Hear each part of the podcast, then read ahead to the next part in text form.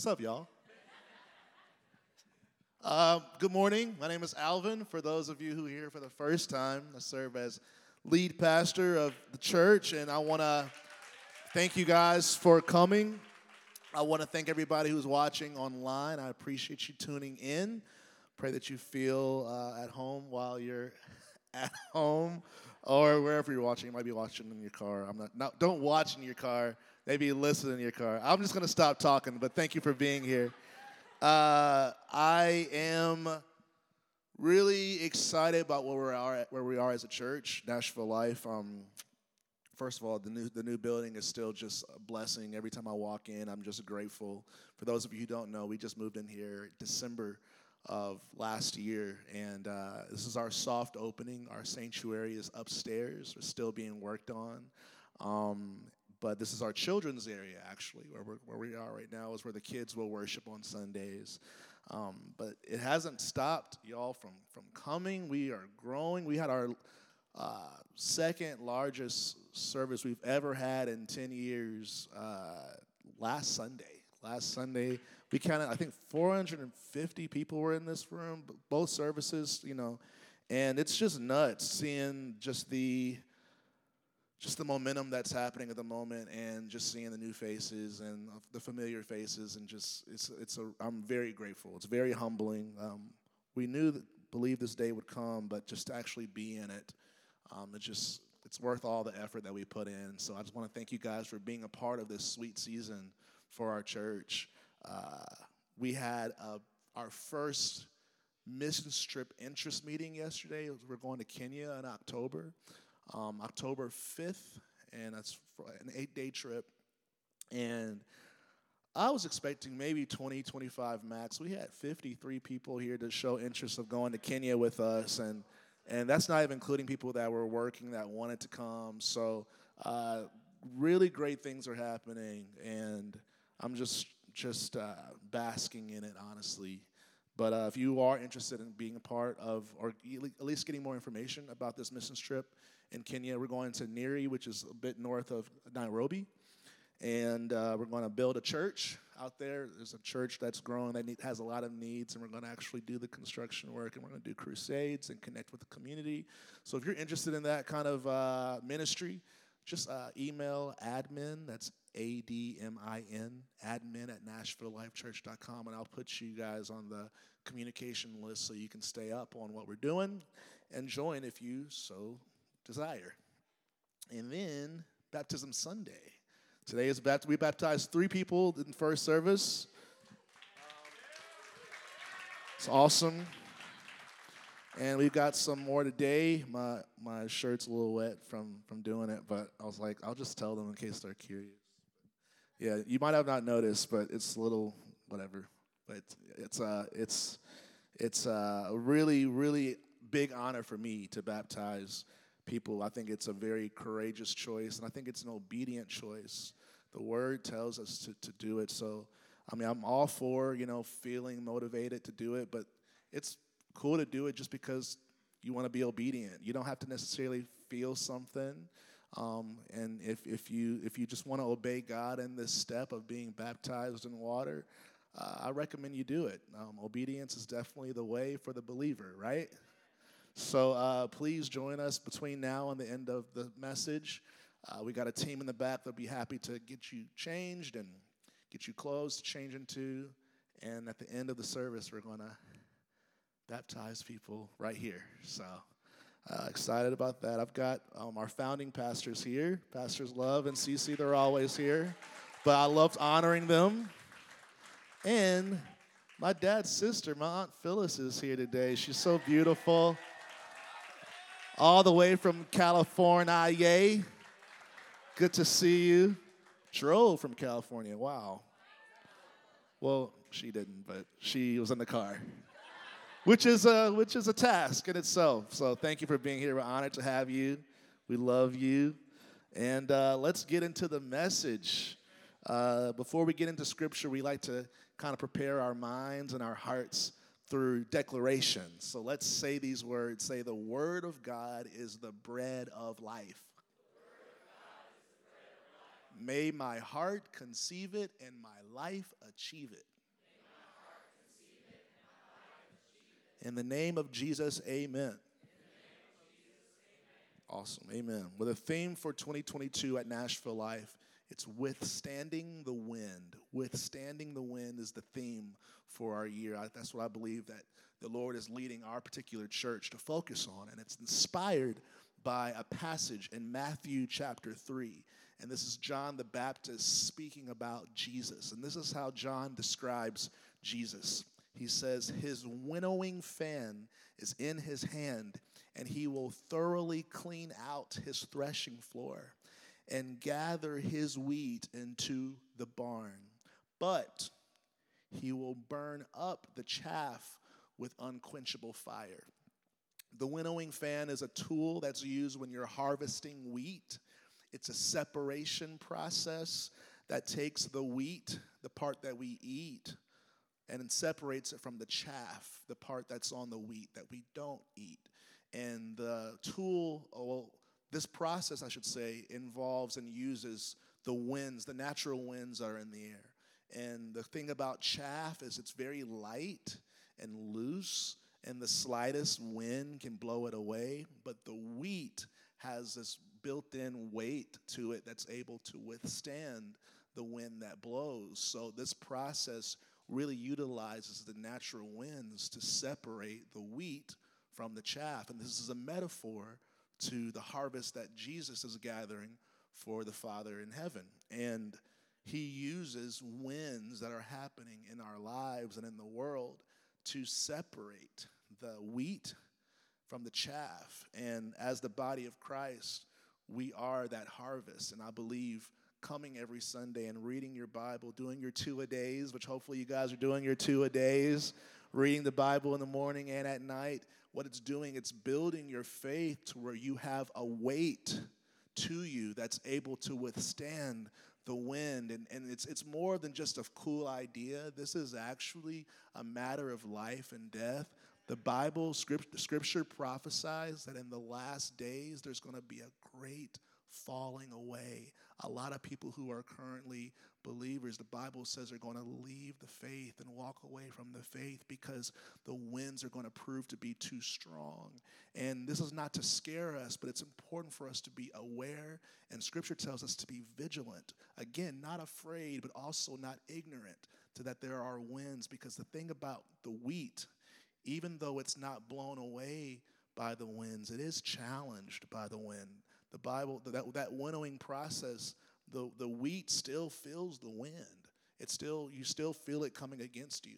But the cool thing about wheat is it's able to withstand the wind. So this church this week, this year, is focused on focusing on building up the ability to, to withstand the winds of our time. And there's a lot of winds, more than I can cover in a year, but each month I'm wanting to focus on a particular wind.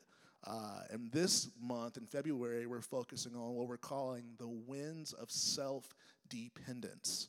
The winds of self dependence. There's a trend within humanity to depend on one's self. The definition of self dependence in Webster is simple dependence on one's own resources or efforts. Dependence on one's own resources or efforts. And this is a very prevalent wind in our time, even for the believer. We find ourselves constantly tempted to lean on our own understandings and depend on our, our wealth, our youth, our health, our status, and we find a lot of security in these things. And those these things are blessings, they can't be our security. Because we'll start to depend on it. You depend on what makes you secure. Whatever you find security in, you find yourself depending, depending on. And the Bible warns us many times, but particularly in Jeremiah, that it doesn't end well for people who depend on themselves, people who trust in their own strength, people who trust in their own intellect. The Bible warns us that for those people, it doesn't end well. And in fact, the Bible uses even more heavy language than that. It actually says that people are cursed who depend on themselves. So again, as the body of Christ, it's important for us to avoid the, the, the traps and, and the routes that take us towards misfortune and, and go to the way of Jesus, which is the way, the truth, the life. And it leads to blessings, it leads to heaven, it leads to abundant life and eternal life. And that's what we want, right? There's, there's a passage that really talks about the tension that human beings have uh, learning to trust in God and depend on grace and opposed to depending on one's own self, one's own resources, one's own efforts. And there is a man that had a conversation with Jesus. It's a pretty famous uh, conversation, and it's recorded in the book of John, chapter 3. And this is the conversation that Jesus has with a man named Nicodemus. So we're going to talk about uh, him in this conversation that's in John chapter 3, verses 1 through 4. And this is what it says There was a man of the Pharisees named Nicodemus, a ruler of the Jews. This man came to Jesus by night and said to him, Rabbi, we know that you are a teacher from God, for no one can do these signs that you do unless God is with him. Jesus answered and said to him, Most assuredly I say to you, unless one is born again, he cannot see the kingdom of God. Nicodemus said to him, How can a man be born when he is old? Can he enter a second time into his mother's womb and be born? This was the introduction to a brand new concept that was new then and it's still new now to a lot of us. And that is the concept of being born again. What does it mean to be born again? On this day, on this conversation that was happening between Nicodemus and Jesus, Jesus was giving groundbreaking and even perplexing news to Nicodemus and eventually to the whole world that the only way to see the kingdom of heaven, the only way to reach the kingdom of God is through a second birth. A birth that totally replaces and totally overpowers and overrides your first birth. We see this repeated as a cross reference. I want to bring up the scripture, another very foundational scripture in a Christian's life and many of you guys have been if you've been walking with jesus you've heard this probably before. And it's in Second corinthians chapter 5 verse 17 and it says therefore if anyone is in christ he is a new creation. Old things have passed away. Behold all things have become new. And as much as we read these scriptures i think sometimes even though we're reading these words, we, we, we interpret it like it says, um, bad things have passed away. But it says old things. So that includes bad things in your past and it includes good things in your past.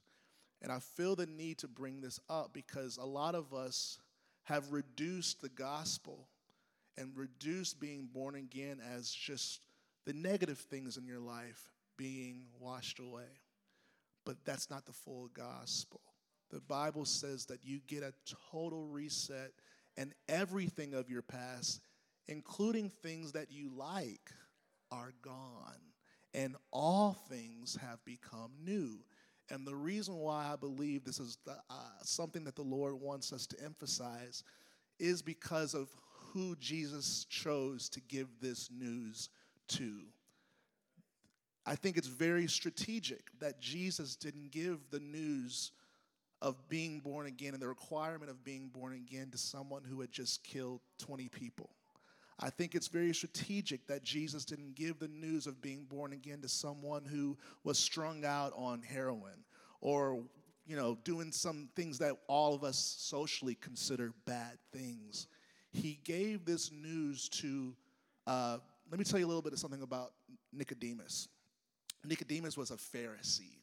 And Pharisees were a religious group of people who were determined, sincerely determined, to keep all 600 laws in the Torah. Not only was Nicodemus a Pharisee, but he was a member of the Sanhedrin, which was the elite group of the Pharisees. They served, they served almost like the Supreme Court. So not only were they uh, trying to obey 600 laws in the Torah, but they were the ones who were the most successful at it. And I say most successful because no one totally succeeded. And but but but he was of the elite group that if anybody was getting close to obeying all of the law, he was of the group that was the most elite. And I think it was very strategic, very on purpose for Jesus to break this groundbreaking news of having to be born again to someone who was very accomplished in his own efforts, someone who was very prestigious in his nobility and in his religious prowess. He's telling a Sanhedrin, a giant amongst, the, amongst those who are trying to be spiritual, that he has to start all over again. He's telling someone who is considered a sage that he has to become an infant and start all over again. Someone who sees himself as a spiritual giant being told they have to be born a second time and start from scratch is challenging, to say the least. Um, I feel empathy. I can almost, I can imagine what it's like for a man like Nicodemus to get this kind of news. Nicodemus, in true Sanhedrin fashion, starts calculating how is this humanly possible? How can someone who is old be born again?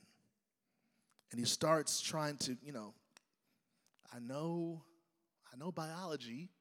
I know how I was born the first time. So is that supposed to happen again? Like I'm I'm going back in my mother's womb and coming out again and crying like a baby and wow, like is that like that's what's happening? And as silly as it sounds to us, because we all know that that's you know ridiculous, but as silly as that sounds to us, I truly believe that's how silly we sound when we try to figure out God's plans with our own human understanding. If it wasn't so sad, it would probably be humorous for God to see human beings trying to navigate his plans and his words with what we understand. Nicodemus, who was, again, a very accomplished, very prestigious man, had no idea how it was humanly possible for a grown man, especially a grown man of his stature, to start over. We've been talking the past couple of weeks on the word grace. And grace is such a gift. And we've been defining it. If you look at scripture, you see that grace, it empowers us with supernatural ability. Can everyone just say supernatural? Supernatural, supernatural means it's it's beyond what's natural. It it it transcends, it supersedes what is naturally possible. And it's so important for us to know that grace is a gift that gives us an ability that supersedes what is humanly possible to us. It's a very foundational truth, but it's one that I have to remind myself multiple times a day. Because we, again, as human beings, if we're not careful, we can start to lean on what we believe is possible within the human realm. But as people of, of, of Christ, people recipients of grace, we must understand that we've been given a supernatural ability by the grace of God. The second thing that grace does is it frees us from self dependence. Basically, once you realize that you have been given a gift that supersedes what's naturally possible, you find yourself having to depend on what's naturally possible less and less. And that's when a life of faith really starts. So it sets us free. And though this was difficult news to Nicodemus, I believe it was the best news that he had ever received. Because here you have this man, a religious leader, who was putting in sincere effort into obeying every single law in the Torah and, and handling the pressure of everybody watching every single thing that he did because not only was he a Pharisee, but he was the elite. So he had a magnifying glass on every single thing he did. And he was actually succeeding and, and, and doing, as, doing as well as he could. But man, he was receiving news from Jesus in that conversation that there was a gift a gift that can accomplish what you've been trying to accomplish and failing at. Though giving a valiant effort, you're still not meeting the mark. That's the sad, that's the tragedy of human efforts. No matter how much sincere effort we give, we will still fall short. But the beautiful, that would be tragic news if it wasn't for grace. Because grace is the gift that says you don't have to. You don't have to depend on yourself anymore. You don't have to keep pushing in your own strength. I can give you a supernatural ability that can allow you to depend on my power instead of your own. So again, tough news because I mean, I can see if you were you had just kind of started laying a foundation on a house and someone saying wipe it out and start all over. But imagine building a really big and a pretty impressive house and hearing that you have to start over. That was what that's what it was like for Nicodemus. I mean, can't tell you how many hours and years that he put in to, to finding righteousness this way. And then hearing that, oh, you got to be born a second time. It's like, what? In fact, that's kind of what he said. John 3, verse 9, he goes, How can these things be? Nicodemus, the giant in the faith, the Sanhedrin, the, the, the sage of the community, is stumped. How can this be that a person can be born a second time? And this was uh, the response that Jesus gave. I'm so glad Nicodemus asked this question because the reply is arguably the most famous scripture that we know today, and that's in verse 16 of John chapter 3, which says, For God so loved the world that he gave his only begotten Son, that whoever believes in him should not perish, but have everlasting life. For God did not send his Son into the world to condemn the world, but that the world through him, let me emphasize, through him might be saved. Verse 18 He who believes in him is not condemned, but he who does not believe is condemned already. And then it goes as far to explain why this is the case. Why is it the case that whoever is not in the belief of Christ stands condemned? Because he has not believed in the name of the only begotten Son. And this is for a lot of you guys in the room who still struggle with the fact that belief in Jesus really is the only way. I know that belief system is becoming more and more controversial, and some of you all have sincerely been challenged, but I'm trying to let you know from the words of Jesus himself, he says that those who are condemned are condemned because they have not believed in the name of the only begotten Son of God. Verse 19, and this is the condemnation. So I love Jesus. He's really trying to unpack this for us. He's not one of those because I said so, guys. Like, he really is. I want you guys to understand what's happening. He starts explaining the condemnation. The, he, the condemnation is that the light has come into the world. I thought that was weird. Like, you don't think of a light being condemnation. Like, how is condemnation equated with light? Like, light's a good thing, right? You would think it was a good thing, but it's not a good thing to everybody. And let me let me talk about who it's not a good thing for. And men loved darkness rather than light. So it says, and this is the con. I'm reading verse 19. And this is the condemnation that the light has come into the world, and men loved darkness. The Bible tells us that those who aren't in Christ, before we came to Christ, we loved darkness. And when you love darkness, light is the enemy. When you love darkness, light is a threat. Life, light is something to avoid. Light is something to be scared of. And this is how the this is how Jesus is describing men, human beings, loving darkness rather than light. But then it goes on explaining why. It says, because their deeds were evil. And I feel the need to just thank God for explaining this because human beings in our society, when we think of people who love darkness, we think of like just like these really gothic, like type people that are just listening to a certain kind of music and dressed in a certain kind of way and you know doing voodoo in the back. And like we just think of all of these things like that's who loves darkness. Like i'm not one of those people. I love like happy music. I love sunshine. And we think and, and we don't we don't realize what the word is saying. He's not describing a, a gothic like overtly demonic person people who love darkness rather than the light, the reason for these people that Jesus is describing is because their deeds were evil. The Bible says that all of us have done evil. All of us have sinned. All of us have sinned.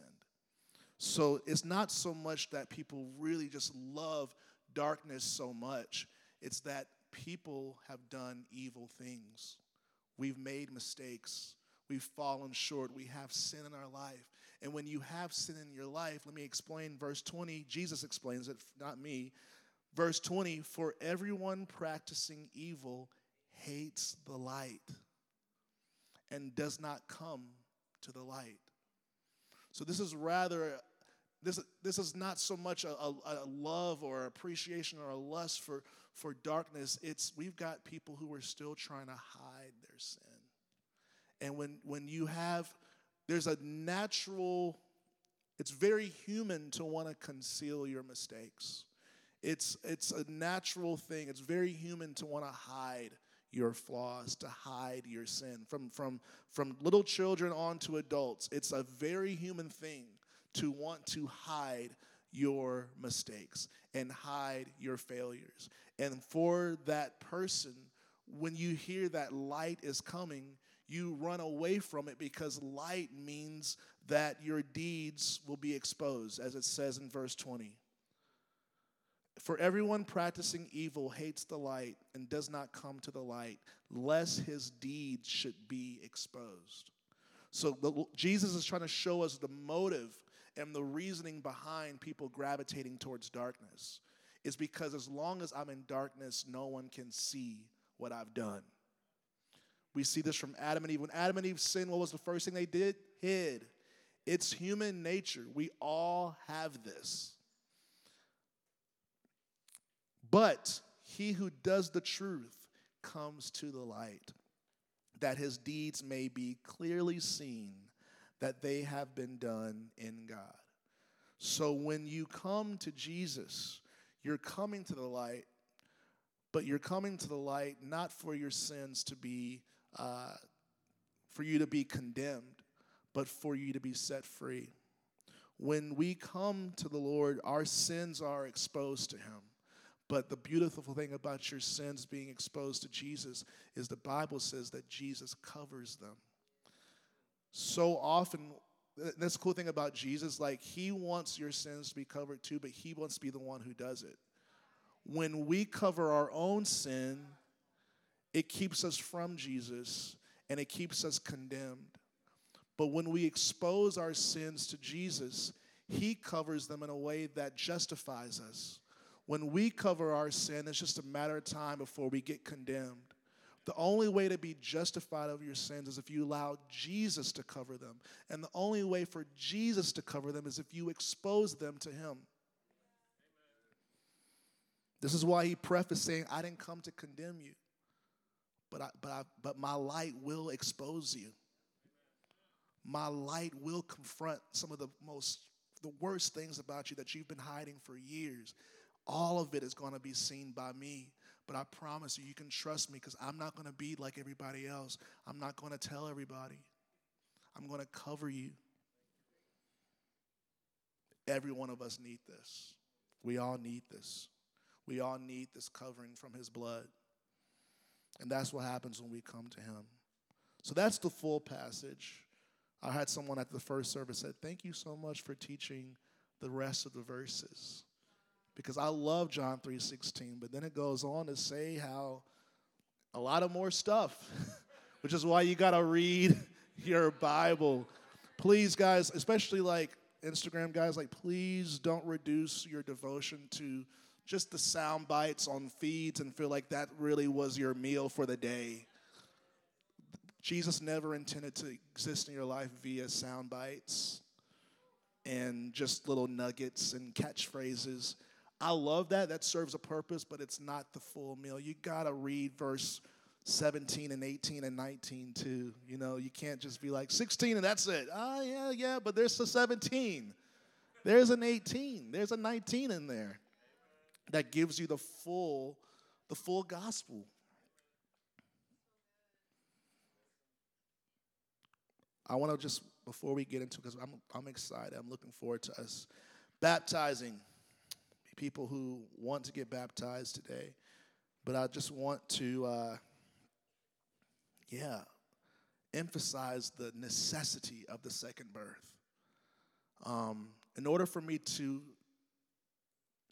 emphasize and reveal the necessity of a second birth, I feel the need to just touch very briefly on the the great one of the greatest threats I believe to the necessity to be born again is what the world calls uh, humanism. And I believe I believe being born again is a product of grace, and I believe that humanism is a product of self dependence.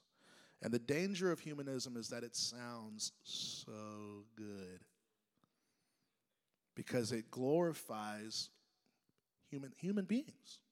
And who doesn't want to be affirmed? Because we're all human beings, so human, humanism has, has an ability to, to affirm to affirm us in, in very deceptive ways because this is what human does, humanism does. Humanism glorifies the human race prior to the second birth. So when you are when you're hearing the glory and the greatness of the first birth version of human beings, you see the necessity and the need and even the desire for a second birth to go lower and lower. Because if we're so great prior to being born again, then what's the point of being born again? I've kind of got a good thing going now. Human being humanism glorifies the human being who's not been born again. And they use biblical truths to do it humanism uses the biblical truth that we were all created by god which is true. Amen. Humanism uses the biblical truth that god loves us all which is true. Amen. Humanism uses the biblical truth that we were made in the image of god which is true. Amen. But humanism deceptively uses these truths to distract us from another biblical truth that despite being created by God, despite being loved by God, despite being made in the image of God, human beings were all debased by sin. Sin eroded and totally corrupted the heart of man, corrupting the God nature in us and replacing it with something that the Bible says is wicked. Not even fallen. Fallen's almost putting it too short. We have a way of really glossing up the language. The Bible says wicked. There is wickedness in the heart of man because of sin. And it's a wickedness that runs so deep that the greatest, and I mean the greatest acts of kindness, the greatest acts of charity, the greatest acts of nobility are not enough to remove the stench of wickedness that comes through. Have you guys ever known someone that maybe doesn't shower, but they put on a lot of cologne? And it's like, I smell good things, but something else is underneath that's overpowering. Human righteous acts are like that manufactured scent that's trying its best to cover up weeks of no shower. That's how our righteousness smells to God. When we do things that's negating the core, it still pierces through, no matter how good the act is. And I'm not even talking about like, like non-Christian acts. Scripture talks about people that are actually doing Christian things. They said, I prophesied in your name. I cast out demons in your name. Like, guys, I can't tell you. That's why I don't think Jesus was, I don't think it's by coincidence that Jesus spoke being born again to someone as good as Nicodemus. This wasn't some guy that was terrorizing town. But there is no deed that a human being can do that will, that will overpower or override the depth of wickedness that's in our hearts because of sin.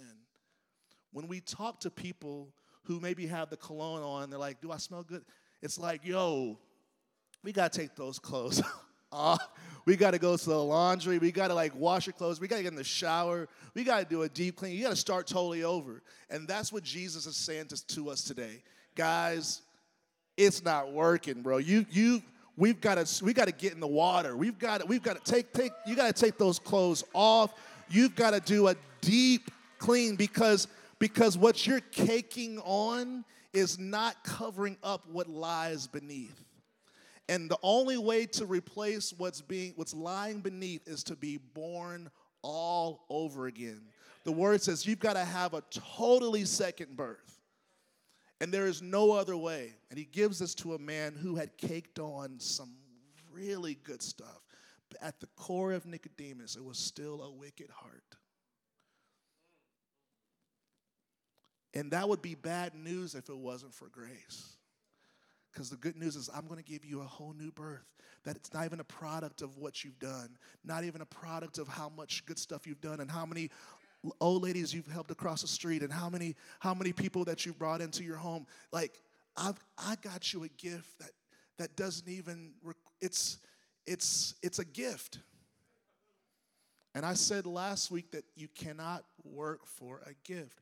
The minute you work for a gift it becomes compensation and salvation is not compensation Salvation is a gift. The new birth is a gift. You have to give it as a gift. And for some of us who are like Nicodemus, that is hard. After you've done so much, you've put in so many hours and effort of being a good person, and then you're hearing someone say, As much as I know that you were trying, it's not enough. You've got to receive my gift. You've got to receive something that bypasses all of your efforts. And though it's humbling, once you embrace it, it's the most liberating thing because you realize you're standing on something that's not a product of what you've built. And if you didn't build it, then you can't tear it down. It's almost like, you know, I don't know, it's it's a, it's it's freeing. So I'm offering that to you guys. Jesus is that cleansing water. When Nicodemus says, How can I be born again? He says, Believe in me. When you believe in Jesus and, and embrace the light and risk your sins being exposed to his eyes, it's humbling, but man, it will start your, it will reset your life. It'll reset your life, and no longer will you have any even stench of the past. You will be a complete new person. There will be no, there won't even be a smell of where you came from. His grace enables, to be, enables you to be born a second time, washing all of your past away, the things that you consider bad and the things that you consider good. Because there's, th- there's all things in our past we're like, well, that, that doesn't need to die, does it? Yeah, all of it. The Lord will give you something completely different. And the version He gives you will be better than what you had before. I want to pray. And this is uh, like I said before, you know, people can be baptized today. Um, I'm guessing, um, yeah, I'm guessing you know that because this baptism, what it is, it's a, it's it reflects this concept that when you go down, everything that's old is going, is leaving, and when you come up, behold, everything from this point on is new. So I'm going to pray. Father, I thank you for your spirit. I thank you for your word. I thank you for grace. I thank you for the gift of God that allows us to, to cease from our dead works and to, to rise in your grace and to live by your, your spirit and your power and your love and your wisdom and your direction and your light. God, I pray, Lord, for those who might have been fearing condemnation, Lord, because of their mistakes, and they've they've they've feared the light, and they've feared it because they thought that it was going to be shaming, and they thought it was going to be uh, exposing and and and condemning, Lord. But I pray, Lord, that they hear your words today, that you are not shining light on their sins to to condemn them, but you're shining light on their sins to cover them. Lord, when we expose our sins to you, Lord, you pour your blood that you shed on the cross over every sin that we place at your feet, every failure, every addiction, every lie, every fear, every betrayal, every crime. Everything that we expose to you, and we put in your light. Your word says your blood covers it all. Lord, you are so much better than at covering our sins than we are. And I pray, Lord, that there are people today that will take a step and, Lord, say, Here, I'm going to show you all of it. I'm going to place it all at your feet. The Bible says, Who confesses his sins will be, will be saved. The Bible says that he who covers and conceals their sins will be condemned. So, God, I pray that you give them the courage to step into your light and trust that you are not going to condemn them. You're going to cover them and you're going to reset their life and give them a whole new start. In Jesus' name I pray. Amen. I'm just going to sit here for a second.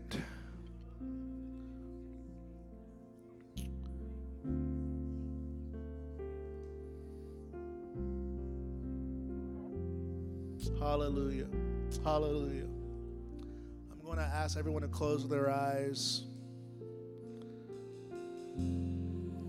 for in consideration of everybody in the room. Just close your eyes and, I would like to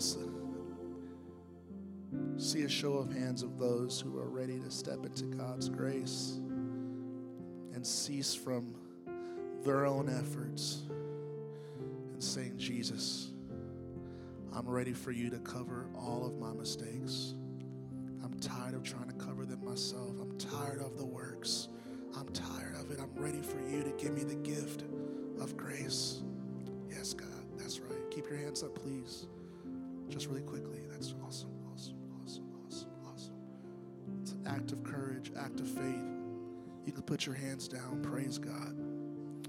Praise God. People are being born again today. People are getting a new start today.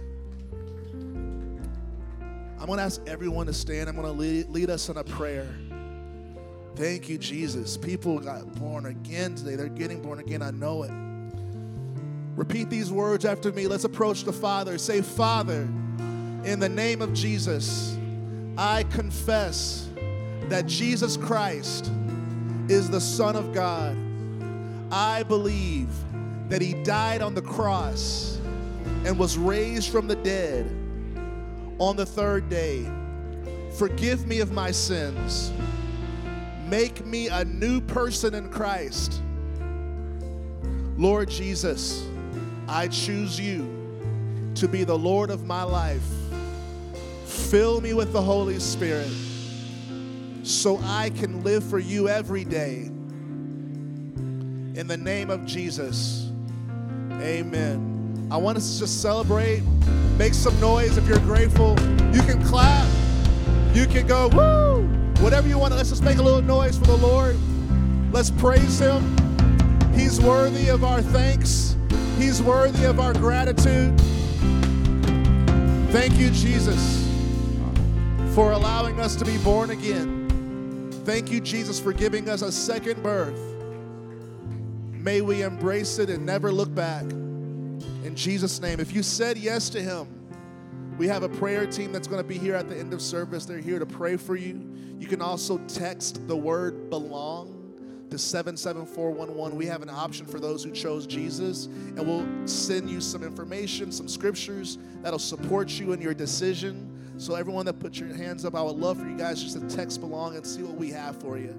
I would love for y'all to do that. If you would like prayer, the same prayer team will, here, be, will be here to pray for you. You can also go online and let us know your prayer request that way. Our prayer team prays for all of the requests. Um, if you would like to give, thank you in advance. You can give online. You can give to the finance team in the back via cash or check. Thank you in advance. And uh, I think that's, oh yeah, we got next steps uh, after this, right upstairs, third floor. So I'll be I'll be leading next steps. You can come and meet the leadership and hear how to get involved with the church. Um, so I wanted to make sure I made all that clear because from this point on, we are about to celebrate someone's decision to be baptized. Thank you, Lord. So please be seated. And we won't keep you long, but I am looking forward to celebrating with our sister. Awesome. Give her a hand, everybody.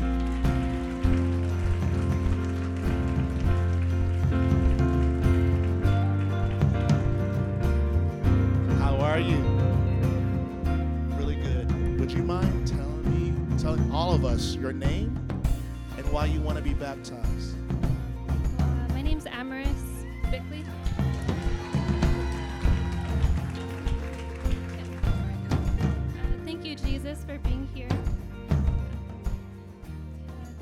Pastor Cece for having me speak because the past moments are already gone.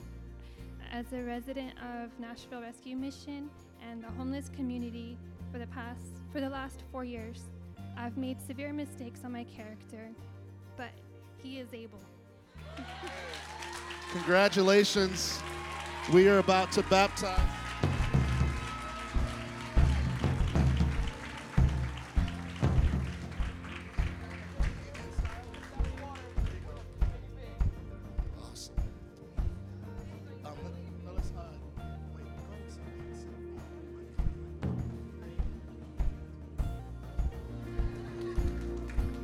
According to the confession of your faith, I baptize you in the name of the Father, Son, Holy Spirit, our Lord Jesus Christ.